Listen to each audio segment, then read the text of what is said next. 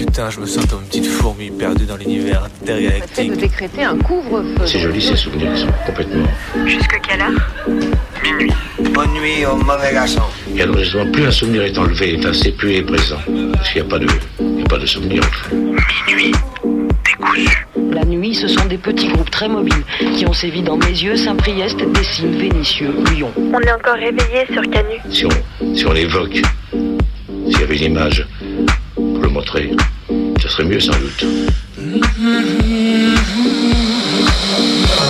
Qu'il y a une légende terriblement érotico-radiophonique qui dit que nous ne connaîtrons vraiment que lorsque nous aurons fait ensemble le tour complet du cadran. Il est 23h23. C'est débrancher ses oreilles du monde Il est 23h54. pour les rebrancher sur un autre. La radio la nuit, euh, ouais, il y a un truc, il y a quelque chose de particulier, quoi. Va-t-elle s'échouer quelque part, exploser en cours de route, fondre dans notre nuit noire? Comète venue d'ailleurs, est-ce que quelqu'un t'envoie? Dans l'obscurité, les ondes radio se propagent plus loin. Ça nous ferait vraiment plaisir de vous entendre, d'entendre vos histoires à vous aussi. C'est Minuit décousu qui te parle. On va se laisser porter dans la nuit. Il est 3 heures. La radio de nuit n'est pas mineure. Alors il y a moins de monde, mais je trouve que c'est des gens intéressants aussi parce qu'ils écoutent vraiment, ils sont vraiment là.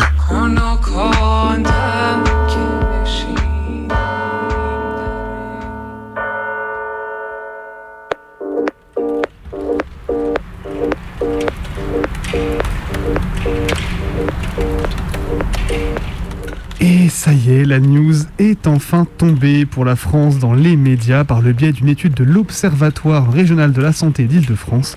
Le Covid a fait chuter l'espérance de vie en Île-de-France de 1,4 ans chez les femmes et de 1,8 ans chez les hommes. En cause bien sûr l'effondrement des systèmes immunitaires à cause des réinfections, même asymptomatiques. Là où l'article, s'appuyant sur l'étude menée par les chiffres compilés de l'ARS et de l'INSEE, va plus loin, c'est de montrer que cette chute n'est pas égale géographiquement et qu'elle fait ressortir, tiens tiens, surprise surprise, les territoires les plus précarisés de la région, où l'espérance de vie était déjà la plus faible. En gros, on crève tous et toutes plus vite, mais les pauvres en premier, en raison de l'abandon médical des périphéries urbaines. Comme le dit si bien l'article que je cite au mot pour conclure, on n'a pas fini de mesurer les conséquences de l'épidémie de Covid. Beaucoup de renoncements de soins, de discontinuité, dans, dans la prise en charge des maladies chroniques, avec des dispositifs de dépistage suspendus et qui ont entraîné au mieux des diagnostics retardés. Les conséquences du déni sont de plus en plus visibles.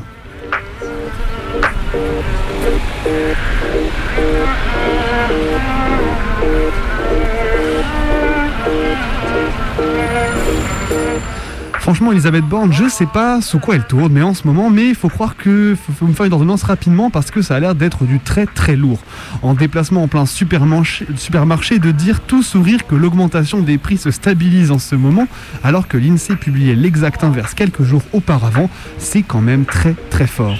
Moins rigolo sûrement de se taper les tableaux récapitulatifs de l'INSEE qui montrent l'augmentation à peine croyable, vraiment on a du mal à situer l'ampleur de l'augmentation des prix et jusqu'où on peut encore aller quand on voit que les prix ont augmenté de 16% en moyenne sur l'alimentation avec de très très nombreux témoignages d'évolution se situant plutôt autour des 20 à 40%. Alors on a beau dos de se foutre de la gueule de l'inflation de certains pays alors qu'on est en plein dedans. Et que le gouvernement et tous leurs citoyens chiens-chiens de garde ne viennent surtout pas nous expliquer la vie à grands coups de guerre en Russie. On sait que ce sont les producteurs et les distributeurs qui poussent comme des connards pour augmenter les prix. On n'en parle plus parce qu'on ne peut plus tout mettre sur le compte de la pandémie, mais la queue des jeunes à l'aide alimentaire n'a pas baissé depuis plus de bientôt 3 ans. Et c'est 42% de la population qui saute un repas par jour à cause de l'inflation. Je sais pas si on se rend bien compte du truc. Quand on va finir par piller vos magasins, il ne faudra pas venir pleurer.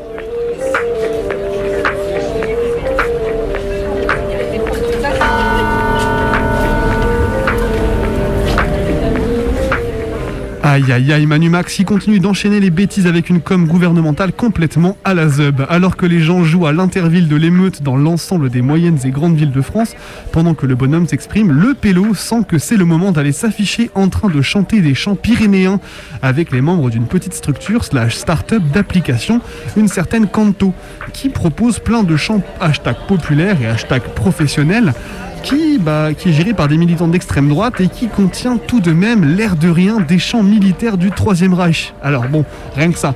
Et bien sûr avec 40 000 balles du ministère de la Culture parce que why not? Franchement, c'est trop la gestion de crise en ce moment.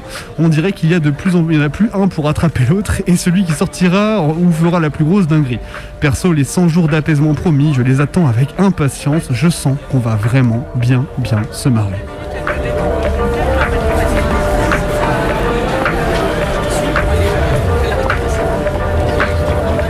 Bon, pour terminer, c'est pas la folie en ce moment pour les jeunes, franchement. Entre une vidéo assez cocasse et horriblement mal cadrée du ministre de l'Éducation nationale qui rappelle aux lycéens et lycéennes que hop hop hop, y a pas à sécher comme ça à partir des épreuves du bac du mois de mars. Non mais l'école c'est jusqu'en juillet. Aïe aïe aïe, devoir gérer les conséquences d'une des pires réformes du lycée qui soit, c'est à la fois pas marrant et extrêmement ridicule toujours plus marrant en tout cas que les dernières news qui sont tombées hier sur la face cachée du service national universel, SNU comme on l'appelle appelé à être obligatoire en loose D en étant une case à cocher sur, pour Parcoursup, pour, le, pour aller dans le supérieur.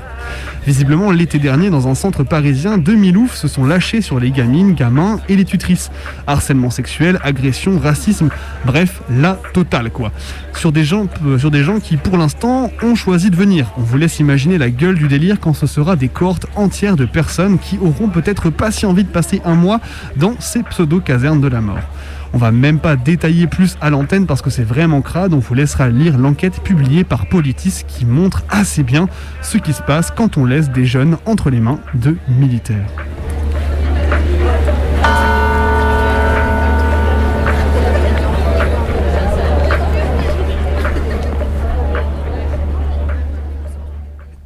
Et il est 23h10 à l'antenne de Radio Canu, la plus rebelle des radios, c'est le 102.2 FM ou radiocanu.org.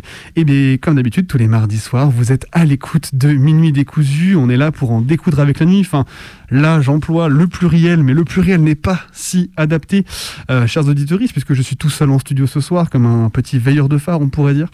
En tout cas, euh, on est là jusqu'à euh, minuit, donc pour en découdre avec la nuit.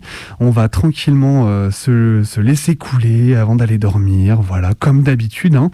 Euh, on vous rappelle aussi que du coup, on est diffusé également euh, pour les, euh, pour les Parisiens et Parisiennes sur Radio Cause Commune, donc le 93.1, le mercredi à la même heure, donc demain.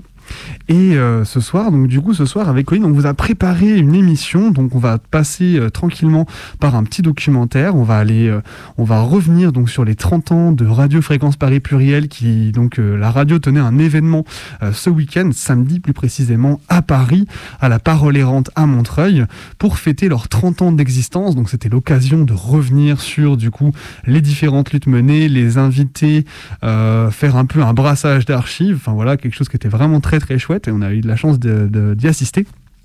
Et euh, Colline et moi, nous vous avons préparé euh, une traversée de sons, de textes, de voix autour des banques. Hein. donc du coup, les banques qui ont bon dos en ce moment, les banques qui ben voilà, on a plus d'images de banques cassées, mais finalement, est-ce qu'on sait vraiment comment ça fonctionne une banque? Alors, on va aller voir ensemble un petit peu tout ça avec des confessions de banquiers. Euh, on aura l'occasion de parler de crise, euh, de crise des subprimes, bref, avec des petits extraits de films, tout ça, tout ça. Vous connaissez la chanson, on aime bien à Minute Décousu faire des gros mélanges de plein plein de choses pour parler bah, d'un sujet. Et ce soir, ce sera les banques, l'argent, tout ça, tout ça. Et bah, on vous rappelle aussi également que vous pouvez bah, contacter l'émission, euh, soit pendant l'émission, soit d'ici la prochaine fois, euh, pour proposer un petit son, un petit témoignage. Bref, cette émission, elle est aussi là pour vous, chers auditeurs. Alors, faut pas hésiter à nous contacter, bah, soit sur le téléphone de la radio, donc euh, le standard, c'est le 04 78 39 18 15. Le numéro, il est toujours sur Internet, sur le site de la radio. Et sinon, vous pouvez nous contacter sur nos réseaux sociaux. Vous tapez Minuit Décousu sur Twitter, Instagram, vous nous trouvez, ou encore minuit Et là, on voit leur tourner, on dit mince, minuit approche, donc on va déjà, déjà commencer avec ce petit documentaire euh, que je vous propose ce soir. On va donc du coup partir tout de suite direction Montreuil, la parole errante, un lieu donc du coup alternatif de Montreuil où se tenaient euh, les 30 ans, la soirée de soutien aux 30 ans de Fréquence Paris Pluriel. On vous laisse découvrir tout ça. Vous trouvez des émissions faites par des gens pluriels.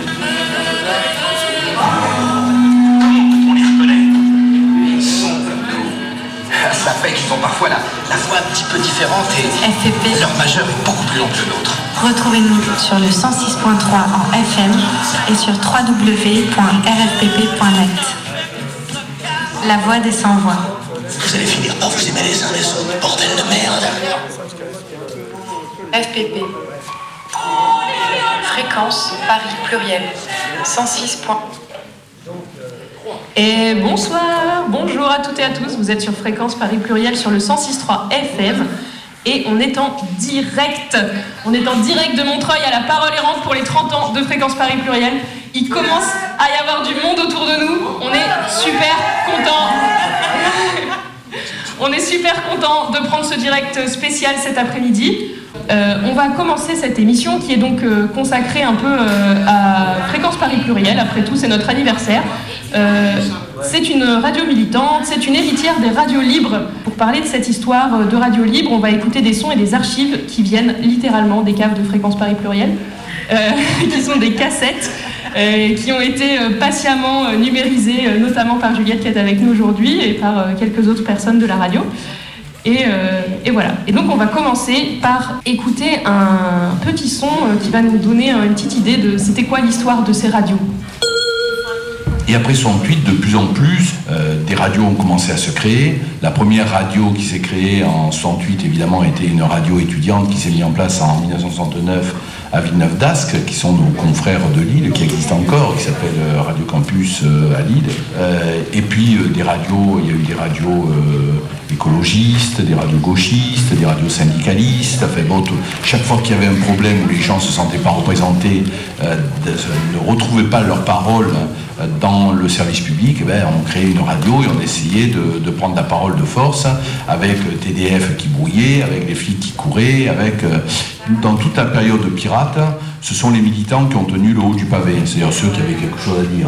Les gens militaient, mouillaient la chemise et prenaient des risques pour dire quelque chose. Soit le message écologiste contre les centrales nucléaires en particulier, à Fessenheim, à La Hague, etc., ou à Malville, euh, soit le message syndicaliste, soit un message plus politique comme Radio Onde Rouge à Belfort. Enfin bon, il y avait euh, des messages, et c'est ceux qui portaient ces messages qui étaient euh, tête de pont. Mais derrière, il y avait quand même euh, bon, une une vague sympathie, il y avait une sympathie à ces luttes dans l'idée de libéraliser les ondes et de passer à autre chose. D'accord. Donc en 82, la Haute Autorité de l'Audiovisuel euh, est créée. Elle euh, délivre une première série euh, d'autorisations. Et ils ont donné, la, ils ont donné des, des fréquences à des équipes qui, à l'évidence, avaient d'autres intérêts de demander une fréquence que de faire du commerce avec. Par exemple Par exemple, l'énergie. Alors on a choisi de vous faire cette petite histoire des, des radios libres et des radios pirates euh, à partir de la voix de quelqu'un qui euh, a beaucoup compté dans l'histoire de Fréquence Paris Pluriel. Qui est-ce qu'on vient d'entendre, Guy? Est-ce que tu peux nous dire? On vient d'entendre euh, mon ami Jacques Sansin, dit Jason, un militant révolutionnaire des années 70, qui s'était dédié à la radio et qui avait monté la Confédération nationale des radios libres à partir du début des années 80, quand les radios ont été autorisées. Une des équipes qui est un peu une des ancêtres de Fréquence Paris Pluriel qui s'appelle Radio Tomate, sur laquelle il y avait déjà l'émission Parloir Libre à laquelle toi Nadia tu participais ainsi que Guy. Euh, bah, L'idée, c'est qu'à partir du moment où on faisait euh, des émissions euh, plus politiques, plus engagées, notamment sur la question de la prison, on a dû être viré de quelques radios. hein, donc, bon, voilà, ça gueulait. On, a, on essayait d'avoir des, nouvelles fréquences pour pas perdre ce créneau qui nous semblait indispensable, important. Et puis finalement, bah, on s'est dit bah, le mieux pour garder notre fréquence, eh ben, c'est peut-être de la créer.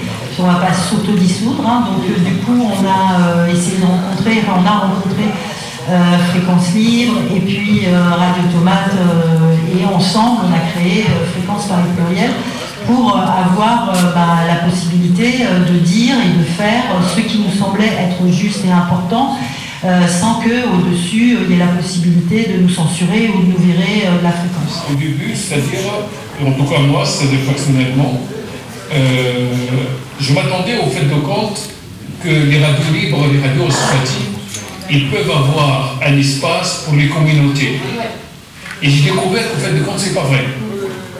Les radios, se rouvrent, l'autre fait du rock, l'autre fait ceci, fait cela, mais il n'y avait pas, par exemple, la musique maghrébine, elle ne pas ou hindou, ou malienne, ou sénégalais. Et dans cette thématique-là, on se trouve avec une radio qui était exclue. C'était Radio Tomate. Ils sont venus nous voir pour trouver une entente. Eux, à cette époque-là, ils n'ont pas de fréquence. Alors on a dit, c'est-à-dire, au fin de compte, pour fréquence Paris, euh, fréquence libre, on essayera de faire euh, une fréquence Paris en pluriel, puisqu'on va rentrer plein d'autres. D'où est venue cette idée-là, de créer la fréquence Pluriel. On n'a pas voulu faire, c'est-à-dire un, un découpage que chaque radio. Non, on a dit on crée un collectif, et ce collectif-là, les objectifs, c'est-à-dire donner un grand espace, c'est-à-dire pour les communautés, donner espace au libre d'expression, donner espace à tout le monde pour que tout le monde se trouve son compte. Le problème qui s'est posé au départ, les moyens. On n'avait pas les moyens, une fois on est allé à côté de la, de la chapelle, c'est-à-dire c'était une galère dans des locaux, je ne te dis pas, on ne paye pas le loyer, c'était un squat, beaucoup plus qu'autre chose. Euh, et on a essayé, c'est-à-dire de tenir la fréquence. Ça ne m'a pas été mort. C'est-à-dire que là, ils l'ont ils l'ont assassiné à l'intérieur du commissariat En haut, au deuxième. lors de l'interrogatoire. Vous le connaissiez Ouais, moi si je père, si je là, mais je le père pour moi, c'est mon frère. Voilà, c'est longtemps qu'ils provoquent les jeunes du quartier. C'est pas d'aujourd'hui, hein. Euh, chaque fois qu'ils passent, ils nous narguent, euh, c'est pas la première fois, hein. Et ça, ça devait arriver de façon ça. Voilà ce que j'allais dire et tout, c'est pas d'aujourd'hui. hein. Depuis Pasqua est revenu euh, au gouvernement, c'est toujours les beurs, les blagues qui prennent dans la gueule à chaque fois. Mais ça, ça va pas passer, ça va pas se passer comme ça. Voilà ce que j'ai à vous dire, moi. Et ici, là, il y a beaucoup de gens qui connaissaient euh, la personne qui est morte. Par tous les jeunes, tous les jeunes. Qui appelle à la manifestation? Le quartier, la porte noire. Voilà. L'école du 18e et euh, tous les commerçants, à peu près, on a, on a diffusé des affichettes partout, euh, même pour se mobiliser, pour venir. quoi. Parce que bon, je pense qu'à 17 ans, c'est quand même jeune. On n'a rien vu, on n'a rien vu de, de, de, de la vie, quoi. Après une soirée d'affrontement dans un quartier transformé en camp retranché par la police, les familles aéroises décident d'entamer un deuil de trois jours devant la mairie du 18e. C'est donc jeudi 7, à partir de 4h du matin, que les manifestations se succédèrent et devinrent dégénérer dès l'après-midi en affrontement, suite à de multiples provocations policières.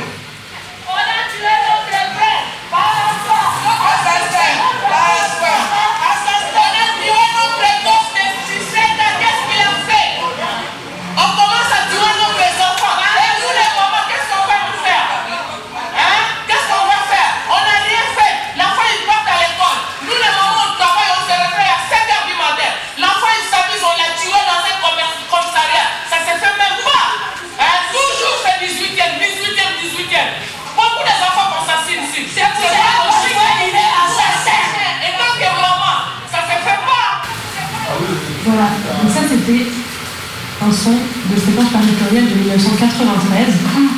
Avril 93, Je te rappelle très bien, mais c'était 40 ans, entendu dans on y, on était, on y était, et on continue à couvrir euh, ce type de, de violence d'État euh, encore aujourd'hui, et c'est ce qui, ce, qui, ce qui est troublant, c'est qu'on a l'impression qu'on pourrait entendre exactement les mêmes, euh, les mêmes mots euh, aujourd'hui euh, pour, pour le même type d'acte. Donc c'est euh, assez, euh, voilà, assez étonnant, émouvant. Et euh, c'est important justement d'être sur les lieux, d'être là où ça se passe, sur les manifestations, sur les occupations, sur les blocages, sur les grèves, sur, sur, tout- sur tous ces événements, et de donner la parole aux premiers concernés. Et on se rend compte à quel point c'est une richesse, il y a, il y a- il y a tout un, un- un- un mot, une tension, une, une colère aussi. Euh, qu'on retrouve rarement euh, dans les articles de presse. Et c'est vrai qu'à réécouter euh, ce témoignage, même quand on écoute la radio, encore aujourd'hui, pour, parler de tous ces événements, eh ben, on, a les vrais, mots, que ressentent la famille, les amis, les copains, les gens qui viennent manifester en soutien. Et ces mots-là, ils n'ont pas de, ils- sont, indispensables. Et je pense qu'une radio comme la nôtre, Fréquence Paris Pluriel, elle doit être le, porte-voix de toutes ces paroles-là, de toutes ces paroles de colère, mais d'espoir aussi, euh, d'envie euh, de changer euh, ce monde, de, pointer les responsabilités. et bon, je, enfin, je suis contente de, de- constater que la radio, elle reste ça encore aujourd'hui, parce que justement, peut-être, on n'a pas de pub, parce qu'on est autogéré, parce qu'on est euh, euh, quasiment tous des bénévoles, des militants, et qu'on continue à faire vivre cette parole-là qui nous, paraît être indispensable à entendre. Je crois que le prochain, c'est une émission qui a, été assez longtemps présente sur l'antenne, qui s'appelait L'écho des banlieues, et qui était animée notamment par les militants du mouvement d'immigration des banlieues, militants et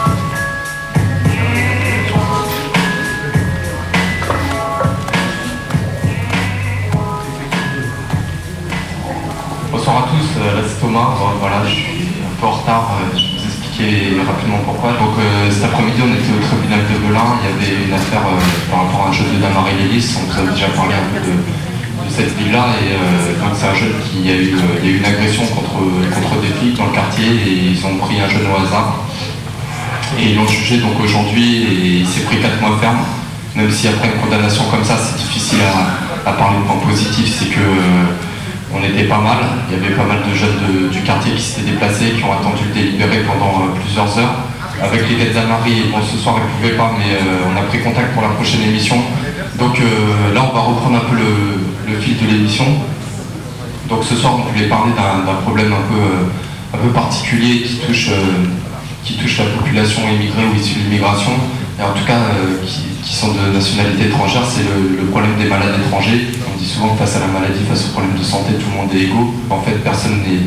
Il n'y a pas d'égalité, que les malades étrangers n'ont pas les mêmes droits que les malades français, que le problème plus général de la double peine, les malades, les grands malades qui sont soi-disant dans des catégories protégées, ils se font parfois expulser sous prétexte de, menaces à l'ordre public ou ceci, cela. Historiquement, le comité contre la double peine avait un quart d'heure d'antenne sur euh, Parloir Libre. Et au fur et à mesure que la radio s'est créée et que ensuite le MIB s'est développé, etc., ils ont eu une émission euh, qui, leur était propre, qui était l'écho des banlieues, et où là on entend, euh, enfin ça peut paraître un petit détail, mais qui était enfin aussi une histoire euh, hyper importante, mais on entend euh, notamment Lalou ici, qui était un militant et de ACT UP et du comité contre la double peine, qui parle précisément de la situation des gens qui étaient des triples peines, qui étaient expulsés en étant malades, euh, notamment du sida.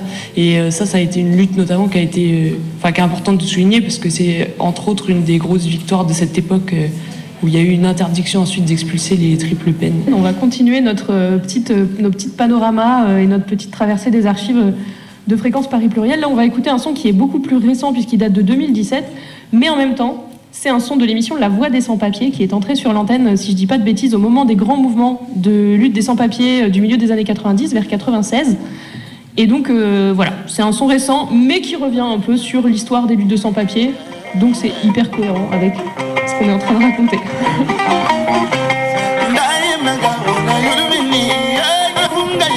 Bonjour, chers auditrices, auditeurs de Radio Fréquence Plurielle. C'est tous les premiers et troisièmes jeudis du mois, de 11h à midi, avec euh, M. Bouba Touré, qui est un écrivain journaliste. Bonjour, Bouba. Bonjour, moi je euh, suis venu ici ben, pour euh, expliquer un peu, euh, comme François me demandait, et puis l'association que nous avons créée en 1971 et 72, qui s'appelait ACTAF, Association culturelle de travail des Africains en France. Et euh, au sein de cette association-là, nous menions euh, différentes actions, et donc principalement la lutte pour l'amélioration de nos conditions de vie dans les foyers, en participant dans toutes les luttes et toutes les actions qui améliorent nos conditions de vie dans le foyer, dans la mesure où euh, le capital euh, a facilité notre euh, arrivée ici, mais par contre, pour habiter, pour en tout cas la vie quotidienne, bon, ben, ils s'en foutaient, quoi. C'est-à-dire qu'on doit se débrouiller, comment il faut se loger, tout ça. En bref, on était entre les mains de ce qu'on appelait, nous, à l'époque, qui existe encore malheureusement, les marchands de sommeil.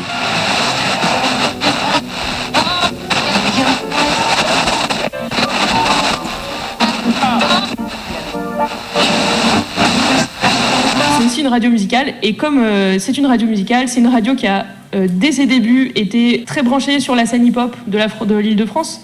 on vous a préparé un petit, montage, un petit medley de plusieurs euh, éléments de, du hip-hop sur Fréquence Paris. Fréquence Paris Pluriel 106.3, une émission spéciale donc sur le concert du MIB, du concert du dimanche 22 mars 1998 à la Cigale. Premier Cut Killer et Doudou Masta.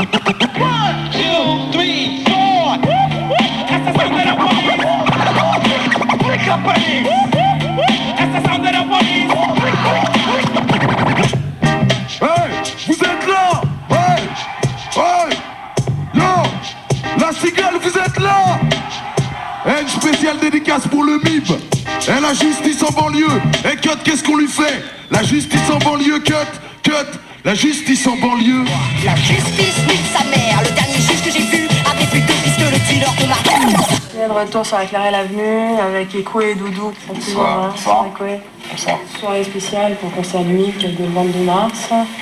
Si tu, tu, tu rappes pour dire quelque chose d'intéressant, pour dire des choses, pour éduquer les gens, c'est bien de, de le mettre en pratique sur des concerts comme ça. Parce que c'est des concerts qui, qui ont un fond et pas simplement une forme, dans le sens où, euh, genre, un concert avec des groupes et euh, des têtes d'affiche pour, euh, pour faire des thunes. Et euh, moi, personnellement, ça sera pas la dernière fois et c'est pas la première fois que, que je m'implique dans une cause. Dès l'instant où il y a, il y a galère quelque part, je me dis qu'une galère à côté de ma porte, ça peut venir euh, demain à ma porte. Donc je la combats déjà quand j'en entends parler. quoi.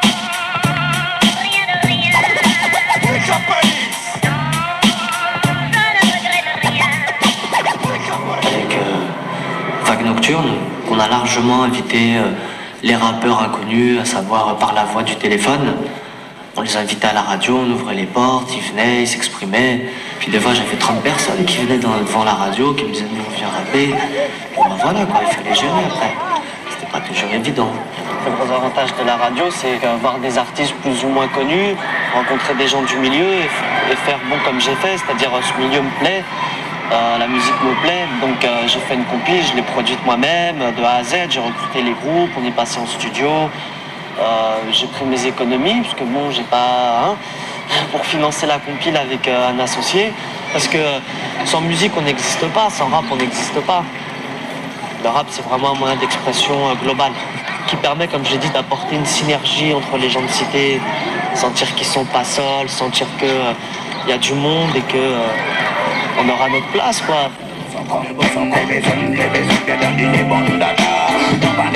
Tu veux j'ai beau ce week-end Bébé venez là ou à plein TSN Tout le monde a qu'à danser sur des bons sons comme Ken Bébé zoom, bébé zoom, viens donner les bons dada. Ouais, DJ assure au max, c'est l'endroit est une vraie bombe. Le genre d'ambiance qui fait swinguer un mort quand ça tombe. Y a pas de place pour les crevards ce soir, y a que du bon monde. Peut-être euh, pour poursuivre notre euh, la musique euh, à FPP aussi, depuis le, le tout début de la radio, il y a aussi une émission qui est consacrée à la musique punk, qui a même commencé avant la, cré- la création d'FPP, qui s'appelle Constroy. Donc là, on va s'écouter un petit extrait de Constroy avec des invités. On vous laisse deviner c'est qui. Salut François. Bonjour, ici Laurent. Bonjour Mesto. De quel groupe? Des. Je, je m'en rappelle plus très bien. C'est quoi déjà? Amputé. Amputé Ouais, je confirme. Je me casse. Merci, au revoir. À l'é- À l'époque où vous avez arrêté les Bérures en pleine euh, apogée, on va dire, du mouvement indépendant, euh, jusqu'à aujourd'hui ou jusqu'à il y a trois ans quand vous êtes reformé, là, vous voyez une grosse différence de, euh, par rapport à la scène, hein, d'une part, la scène ro- rock, entre guillemets, d'une part, et aussi par rapport au, social politique, d'autre part. Est-ce que aussi, enfin, il y a plusieurs questions en une, on, en passera peut-être. euh, On répond peut-être à la première question. Est-ce qu'on trouve que le rock change? Bon, moi oui, j'étais hyper surpris parce que après les Berus, moi j'ai fait plein de groupes, mais surtout dans une scène underground alternative squat. Euh, je me suis pas rendu compte comment la scène semi-officielle elle se développait en France. Et quand on est revenu sur, sur scène, on a flippé quoi.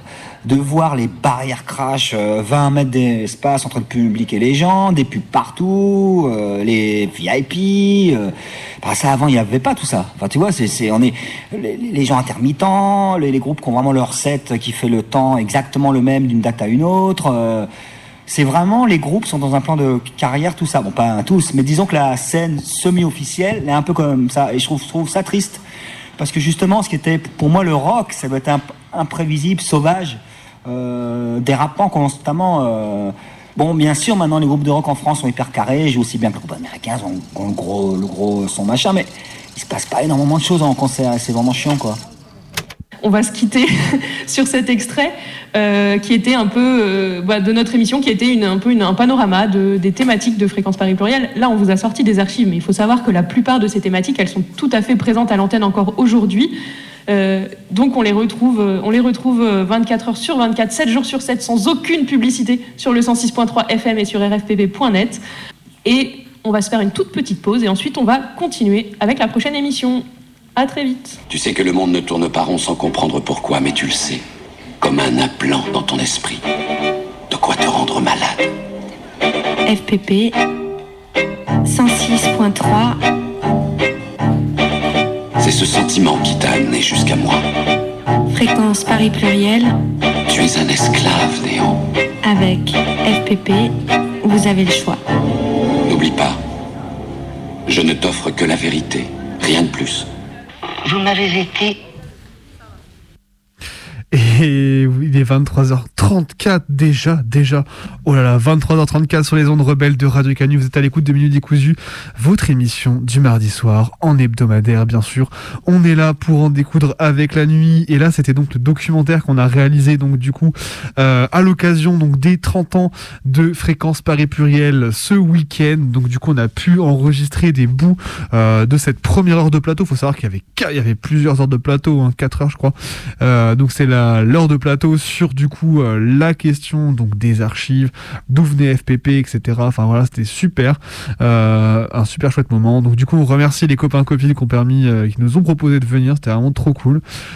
Du coup, on leur souhaite de très très très un très joyeux anniversaire en fait depuis Radio Canu. Voilà. Et puis du coup, on va continuer tranquillement notre émission en passant du coup à la traversée. Donc ce soir de son, de texte, de voix.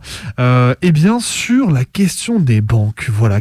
Où vont nos sous? Où vont nos sous? On vous le demande. On, se le demande. Comment vit un banquier? Qu'est-ce que c'est qu'une crise? Qu'est-ce que c'était que la crise des subprimes qui commence à être si loin qu'on oublie ce que c'est?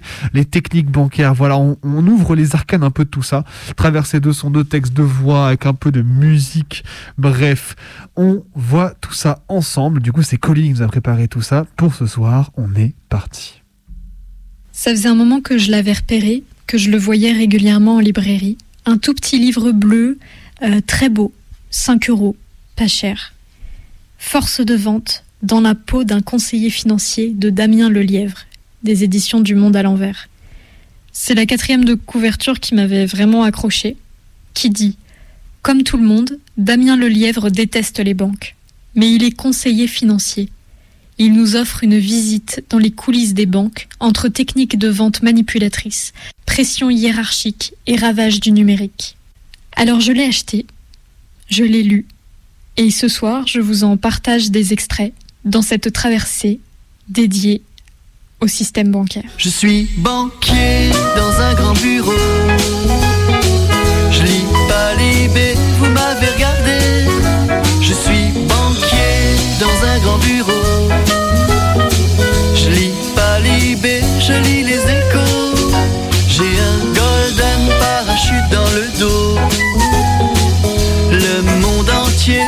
Bien s'écrouler.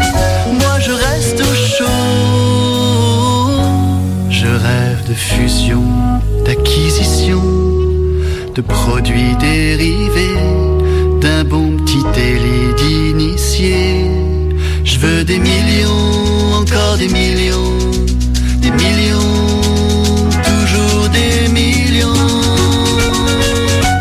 Je suis ce type qui t'ouvre des comptes, te fait souscrire des assurances puis te rappelle pour en signer d'autres. Celui-là même qui est injoignable quand tu en aurais vraiment besoin. Je suis cadre, je flotte quelque part au milieu de la classe moyenne du flanc social. Je travaille dans la banque assurance. Je suis conseiller financier. Je suis de ceux qui se donnent bonne conscience chaque fois qu'ils détournent les consignes pour t'arranger, puis qui se justifient quand ils te vendent des merdes en se disant qu'il ne peut pas raisonnablement s'opposer à tout. Aux premières loges de l'injustice, je vois le jour ceux qui triment la nuit pour torcher le cul des vieux abandonnés. Je rencontre les travailleurs qui se sacrifient pour rembourser leurs crédits, qui n'ont pas envie de s'occuper de leurs parents et pas le temps de voir grandir leurs enfants. Je suis le connard qui leur a refourgué ses crédits. Et s'il existait un prêt pour financer leur nounou, je leur aurais déjà fait signer. Puisque la nounou est payée en monnaie de singe défiscalisée, je l'aide à sortir d'interdits bancaires avant qu'elle ne replonge. Je m'arrache les cheveux sur des dossiers pour que, même dans la galère, elle accède aux privilèges du compte courant, des prélèvements automatiques, puis des dettes. J'aide les riches à devenir rentiers et les pauvres à s'endetter. Je clôture le compte du type qui saccage le distributeur parce qu'on ne finance pas sa prochaine bière et je passe voir un collègue perdu dans des tableaux d'amortissement. Je vis entre des ordinateurs et des humains à essayer de comprendre les deux. Du mauvais côté des écrans du mensonge social, je vois les actions EDF de l'écologiste, les discrets dépôts de liquide du psychologue sur son compte personnel, les riches qui se pensent pauvres et les pauvres qui jouent aux riches. Je suis conseiller seulement de nom. Je suis vendeur par ma fonction. Larbin de l'usine financière, immunisé à l'arnaque, insensibilisé. Je ne suis pas privilégié par ma paye, mais parce que je connais tous les recoins de ce dédale de paperasse qui étouffe le peuple sous des frais injustifiés. Dans quelle banque je travaille dans une enseigne interchangeable, avec des employés interchangeables et sûrement les mêmes actionnaires avec les mêmes fortunes interchangeables. Je ne sais plus ce que je pense. Invisible, lucide, mais pas assez pour m'enfuir. Je suis un déchet mou du capitalisme qui fait une croix sur ses rêves. Imperméable à l'imaginaire, à force de voir trop crûment la réalité, je vais noyer mes peines de cœur dans le taf et ma soif d'apprendre dans le guide de la fiscalité. Ma rage de vivre, je l'ai transformée en stress. Mon stress, je le fume avec un pétard le soir. Et mon pétard, je le fume parfois en écrivant. Alors je vais te raconter ma vie de vendeur. Et j'aimerais aussi te parler de ta vie de client. J'emmerde les clients. Ta seule obsession doit être le beurre dans les épinards chaque jour. Le but du jeu, prendre l'argent dans la poche de tes clients pour le mettre la tienne. Oui, mais si on peut leur faire gagner de l'argent en même temps, c'est avantageux pour tout le monde, c'est pas vrai? Non. Maybe it's inside the bottle. Maybe it's inside the bottle. Oh, maybe it's inside the bottle. Pour comprendre mon métier, il faut comprendre pourquoi il existe. En 1965, IBM met au point une carte magnétique sur laquelle on peut enregistrer et lire des données numériques. L'année suivante, la banque Barclays installe le premier distributeur automatique de billets à Londres. La carte bleue apparaît en France en 1967 à l'initiative de six grandes banques, tandis que le distributeur de billets bourgeonne dans le monde entier.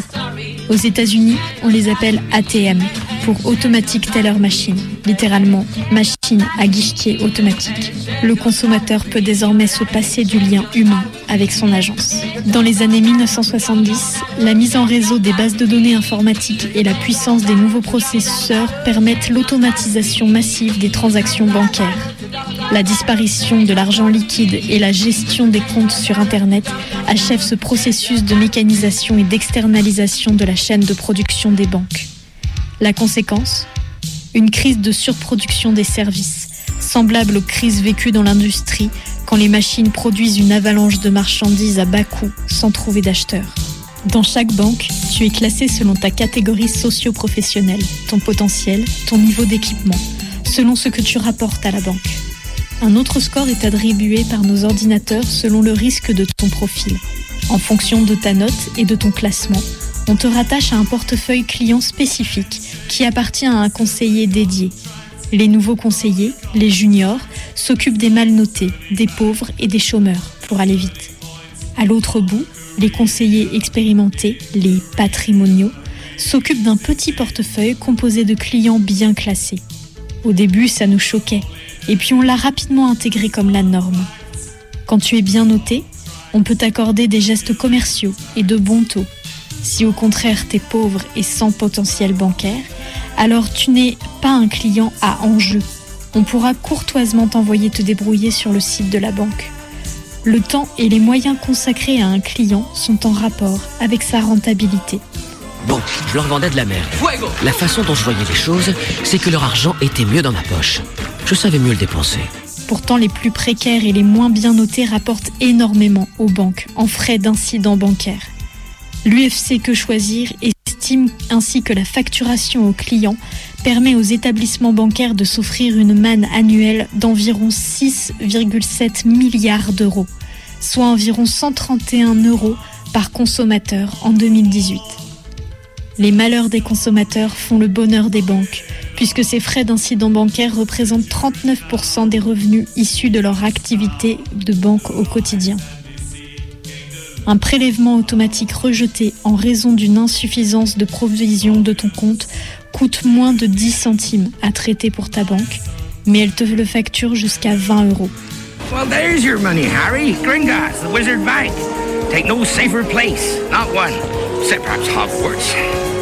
Un formateur m'a résumé dans cette formule la posture qu'on attend de moi. Le client est un enfant qu'on éduque. Le dressage du client commence en le conduisant dans un circuit préétabli, la méthode de vente. Pour faire moderne, ils appellent ça CRM, pour Customer Relation Management. Ce sont des méthodes de persuasion issues d'un travail scientifique d'optimisation de l'interaction avec le consommateur. Elles ne changent presque pas d'une banque à l'autre, car elles sont toutes enseignées dans la même école. C'est pratique quand tu veux changer de boutique. Les techniques de vente reposent sur un conditionnement et une méthodologie qui optimise la productivité de la relation avec le client. Mais ce n'est pas une science complexe, au contraire. Le mécanisme de persuasion est modélisé pour qu'il puisse être exécuté facilement par des employés jetables. Mon travail est conçu un peu comme un logiciel informatique. J'applique des suites d'instructions en partant de données clients. J'ai souvent posé des questions aux formateurs, puis en réunion sur nos méthodes de vente. J'ai demandé si ce n'était pas de la manipulation quand même. Ils m'ont toujours répondu d'appliquer, de ne pas analyser. Comme les ordinateurs, les conseillers exécutent des ordres, mais ils n'explorent pas le sens de leurs actions. Si je parle de ce côté obscur de mon travail avec mes collègues, ils se braquent et répètent le discours de la banque, comme si j'étais juste un client dur à convaincre. En quoi son métier de banquier d'affaires peut aider Macron à être euh, efficace en politique? On y apprend l'art de la négociation. Ça, on apprend vraiment l'art de la négociation. On est amené aussi beaucoup, et ça c'est, j'allais dire heureusement ou malheureusement, utile en politique, à communiquer, c'est-à-dire à raconter une histoire. Euh, dans le jargon, quand on fait une opération, on construit ce qu'on appelle une equity story, qui est l'histoire qui va donner aux actionnaires envie euh, de voter cette opération, d'acheter les titres euh, ou d'apporter leurs titres. Euh, donc on y apprend d'une certaine façon aussi des techniques de... comment, j'allais- pas de manipulation de l'opinion, mais de... Un petit peu. Les banques ont conçu des milliers de produits tordus pour remplacer ce que la sécurité sociale et la solidarité locale réalisaient simplement. Mutuelle discount pour les pauvres et assurance vie défiscalisée 5 étoiles pour les riches. Les produits sont mis en pack, prêts à étaler sur ton compte en banque. Mais comment te vendre un produit aussi abstrait qu'une assurance vie invalidité ou une retraite complémentaire? Le point de départ est toujours le même, la découverte. Mais cette fois-ci, mon arme sera ta peur. J'exploite ton profil client pour interroger là où ça fait mal. Que ferez-vous si demain vous êtes en fauteuil roulant avec vos étages? Vous déménagerez? Non.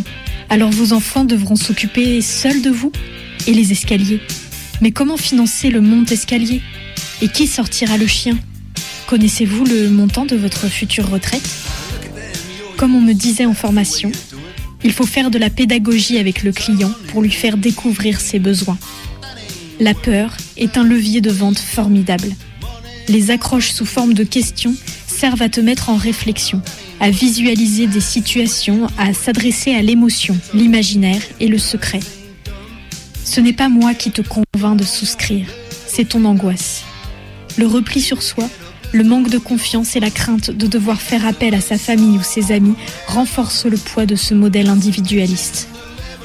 Mais contrairement à ce que suggèrent les brochures des banques, leurs grandes affiches aux familles trop parfaites, la réalité c'est qu'il est impossible de s'assurer pour tout, car la vie finit par la mort et c'est la communauté qui protège, pas l'argent.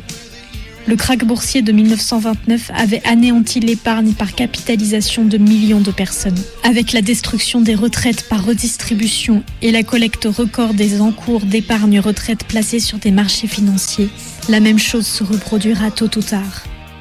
Down 1.7% here, a loss of 37 points or so. Apple shares are just getting hammered this morning. We're down by between 3 and 4.5% generally across these markets. Let's talk about the speed with which we are watching this market deteriorate. We're red everywhere, essentially, down by 4 5%. We're down over 16%. Dow at the same time has fallen about 18%. The stock market is now down 21%. Because we're now down 43%.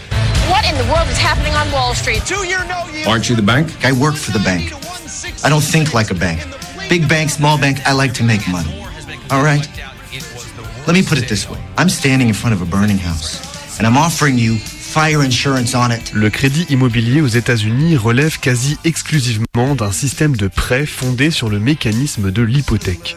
Cela revient à faire du bien emprunté le garant de l'emprunt, quand bien d'autres systèmes bancaires nationaux qui ne méconnaissent pas pour autant le système hypothécaire accordent plus d'importance aux caractéristiques de l'emprunteur. Les banquiers parlent alors d'adossement. La crise des subprimes est indissociable de l'utilisation massive d'un ensemble de techniques financières, parfois très anciennes, dans leurs principes, mais dont le développement récent en fait l'innovation financière la plus marquante du second XXe siècle. Structure de créance hypothécaire. C'est important que ce soit clair parce que c'est ce qui a fait d'une crise de l'immobilier une cata économique nationale. Je laisse le célèbre chef Anthony Bourdin vous l'expliquer.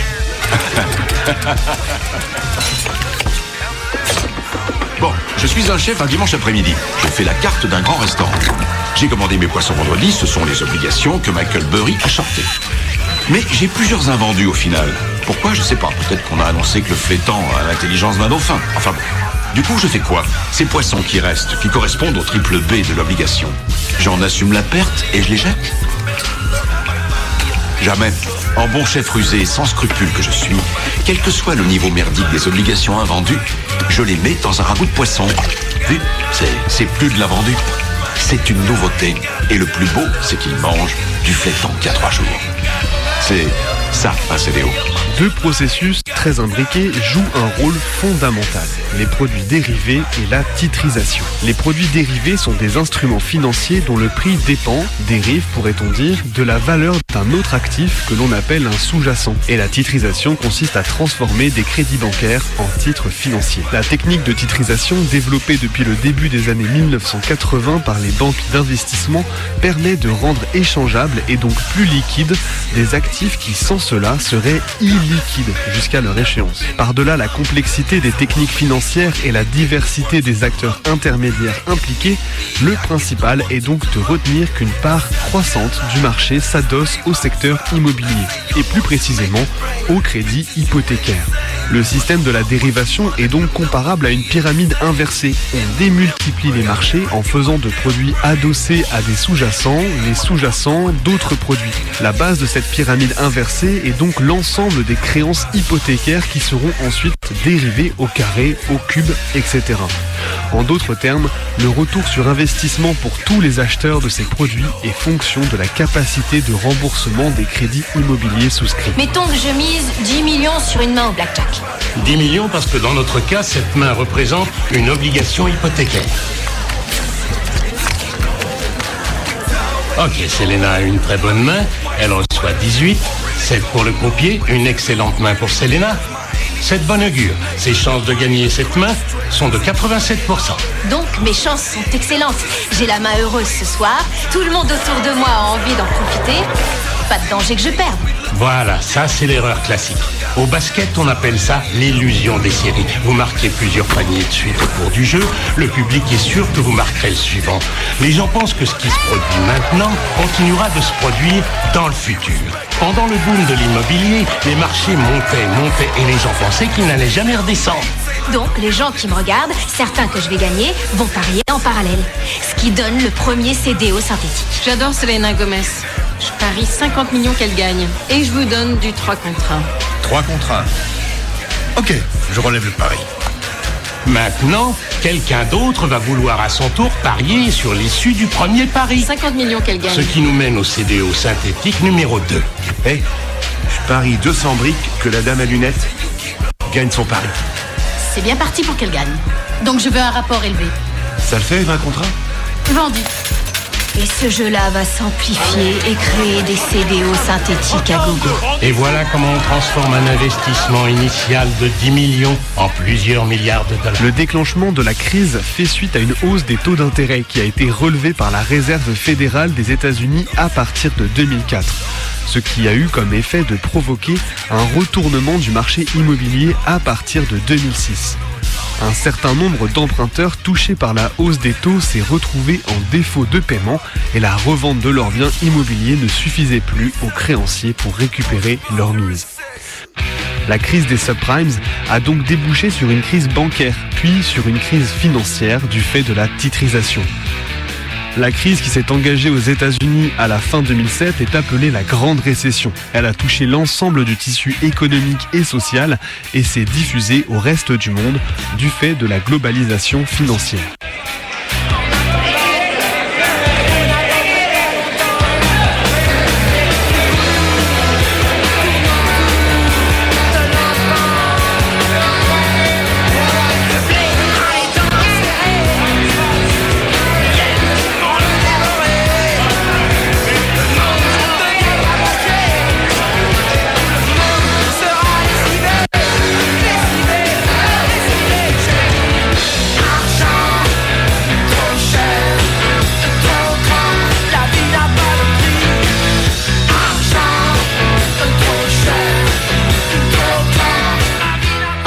Sur lesquels j'ai le plus d'objectifs, c'est les gaves. Garantie accident de la vie. Un produit très rentable. Les marges sur ces contrats sont très confortables. Jusqu'à 50% ou 60% du montant de la prime. Le reste de la prime part en frais de fonctionnement, notamment pour nos salaires de commerciaux et la publicité. À la fin, seule une part infime des sommes versées revient aux victimes d'accidents. Il faut comprendre que ce qu'un assureur définit comme un accident est très différent de ce à quoi on pense quand on souscrit à une telle assurance. L'accident doit avoir une origine soudaine et extérieure. Si tu te découpes la main avec ta tronçonneuse, tu n'es pas couvert, car la tronçonneuse est liée à ton bras. Ce n'est pas une cause extérieure. Si un ami te découpe la main avec sa tronçonneuse, ton assurance ne sert à rien. C'est sa responsabilité civile qui doit prendre en charge les frais liés à l'accident. Si la foudre te frappe et que deux jours plus tard tu perds l'usage de ta jambe suite à une horrible nécrose, ce n'est toujours pas un accident, car la perte d'usage n'est pas soudaine, il s'est passé deux jours. Enfin, il faut pouvoir dégainer des lettres recommandées, même en plein désarroi. Vous devez nous déclarer le sinistre dès que vous en avez eu connaissance et au plus tard dans les cinq jours ouvrés. Ces subtilités permettent d'évacuer la plupart des situations qu'on imagine être des accidents du périmètre de l'assurance pour ne rien débourser. Ceux qui touchent des indemnités sont généralement des cadres supérieurs bien conseillés, qui maîtrisent l'art de faire rentrer la description d'un sinistre dans l'étroite limite juridique de leur contrat.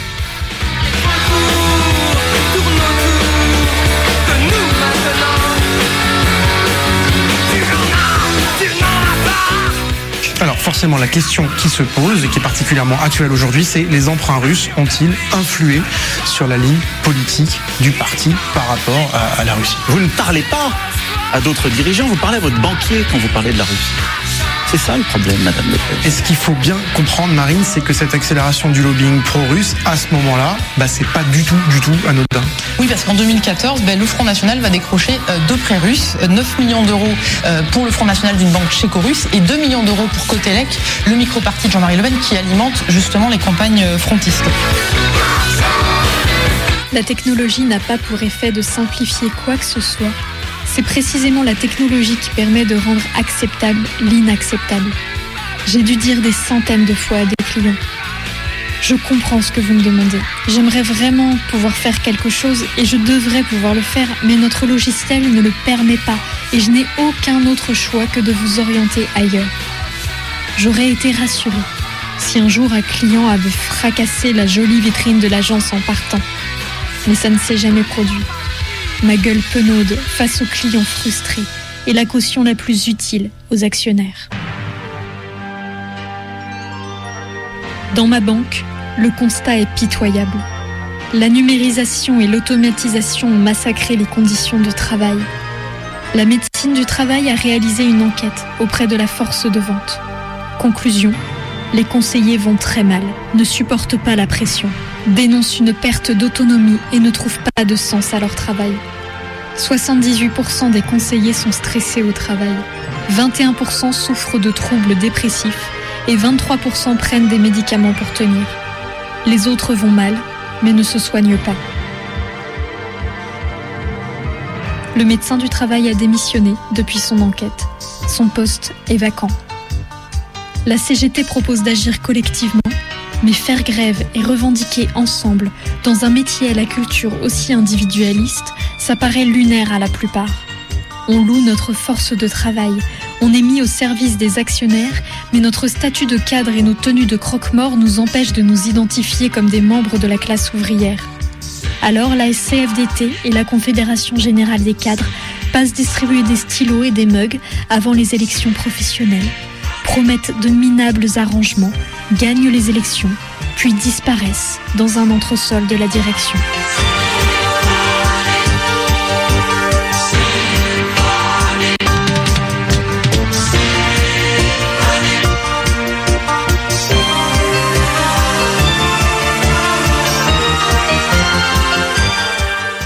La combinaison d'une connaissance client toujours plus intrusive et de capacités de calcul gigantesques font de ta banque le sous-traitant idéal de la police et de la justice, le meilleur agent de ta notation. Pourquoi payer une police pour te surveiller alors que ta banque sait tout ce que tu fais? Preuve biométrique à l'appui. Pourquoi payer des juges pour te sanctionner alors que ta banque peut laisser ses puissants algorithmes te punir financièrement? Si on était retort, on pourrait même imaginer que l'État impose d'encaisser les amendes des clients insolvables par le déclenchement de leur crédit renouvelable. Ce serait tellement plus pratique et sécurisé. Alors combien de temps avant que les banques ne monétisent à grande échelle tes données personnelles? Et quel serait alors le rôle de la force de vente, sinon de te vendre les bienfaits de la surveillance?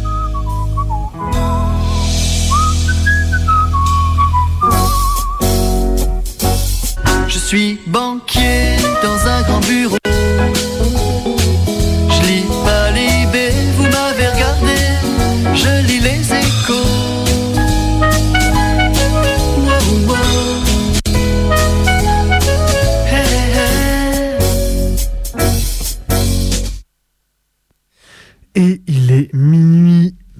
Déjà dans Minute Décousu. Et oui, des fois, ça nous arrive de dépasser. Ah là là, décidément.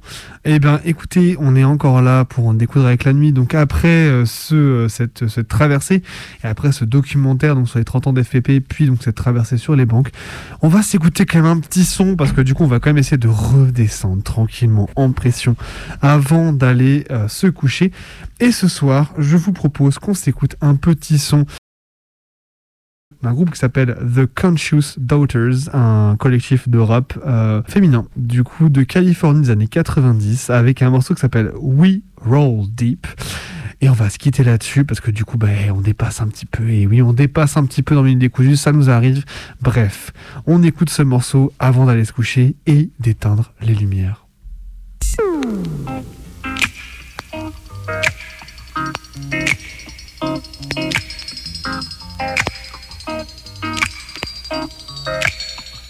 Ten thirty-five on a Saturday night, the mob is rolling deep, hitting switches and shit is alright. Me and my homies just T-Cat, and special one we do it in the summer in O-Town. It's strictly fun. Check the episode and the flow as I run it down to you. Ask you how it sound to you. See, I grew a little in '92, and now it's '93, and see it's doper than most. Getting paid while them other hoes fade, cause they can't come close. I'm on some new and improved, gotta get mine type shit. When the rhyme hit, you're not to fuck with. The C before the MG, never friendly, cause I never see the value in you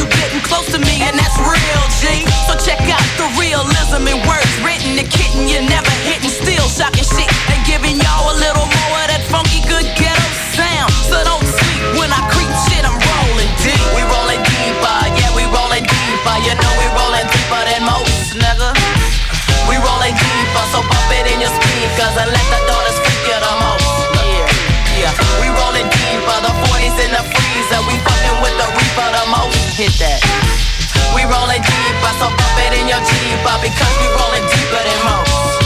Now it's time for the special one to do work. Cause niggas say I'm doing work, or better yet, they say that I'm doing dirt. With federal shit, I'm a factor from Motown. So check the episode, cause I'll be raw when I throw down. Oh, now I see so many rappers is running up. So many devils wanna get a taste of that Scarface cut. But they ain't fucking with the women on the roster, cause we got you now who's hot and who's not. We getting straight props. Back it up, I'm coming through the knuckle dirty, slap happy bitch killer player from the O. It's letting niggas know CCD in full effect is not to be fucked with. Never know, not even a little, cause the style is dope. So this time you see me coming into your town. A simple what up, K? Peace out in a shake or a pound. And then raise up, cause groupies they irritate. Here today, but what can I say? I'm on the creep, we rolling deep. We rolling deeper, yeah, we rolling deeper. You know we rolling deeper than most. yeah, we rolling deeper, so bump it in your speakers and let the daughters freak you the most. Come get free. We rolling deeper, the 40s in the freezer. We fucking with the reaper the most. We rolling deeper, so bump it in your jeeper because we rolling deeper than most. Don't you get too close, ho, but get a taste of the Mac shit kicking, pistol whipping, young ass funky when she grip on the mic, see, killing off them hookers and heifers and hoes softly.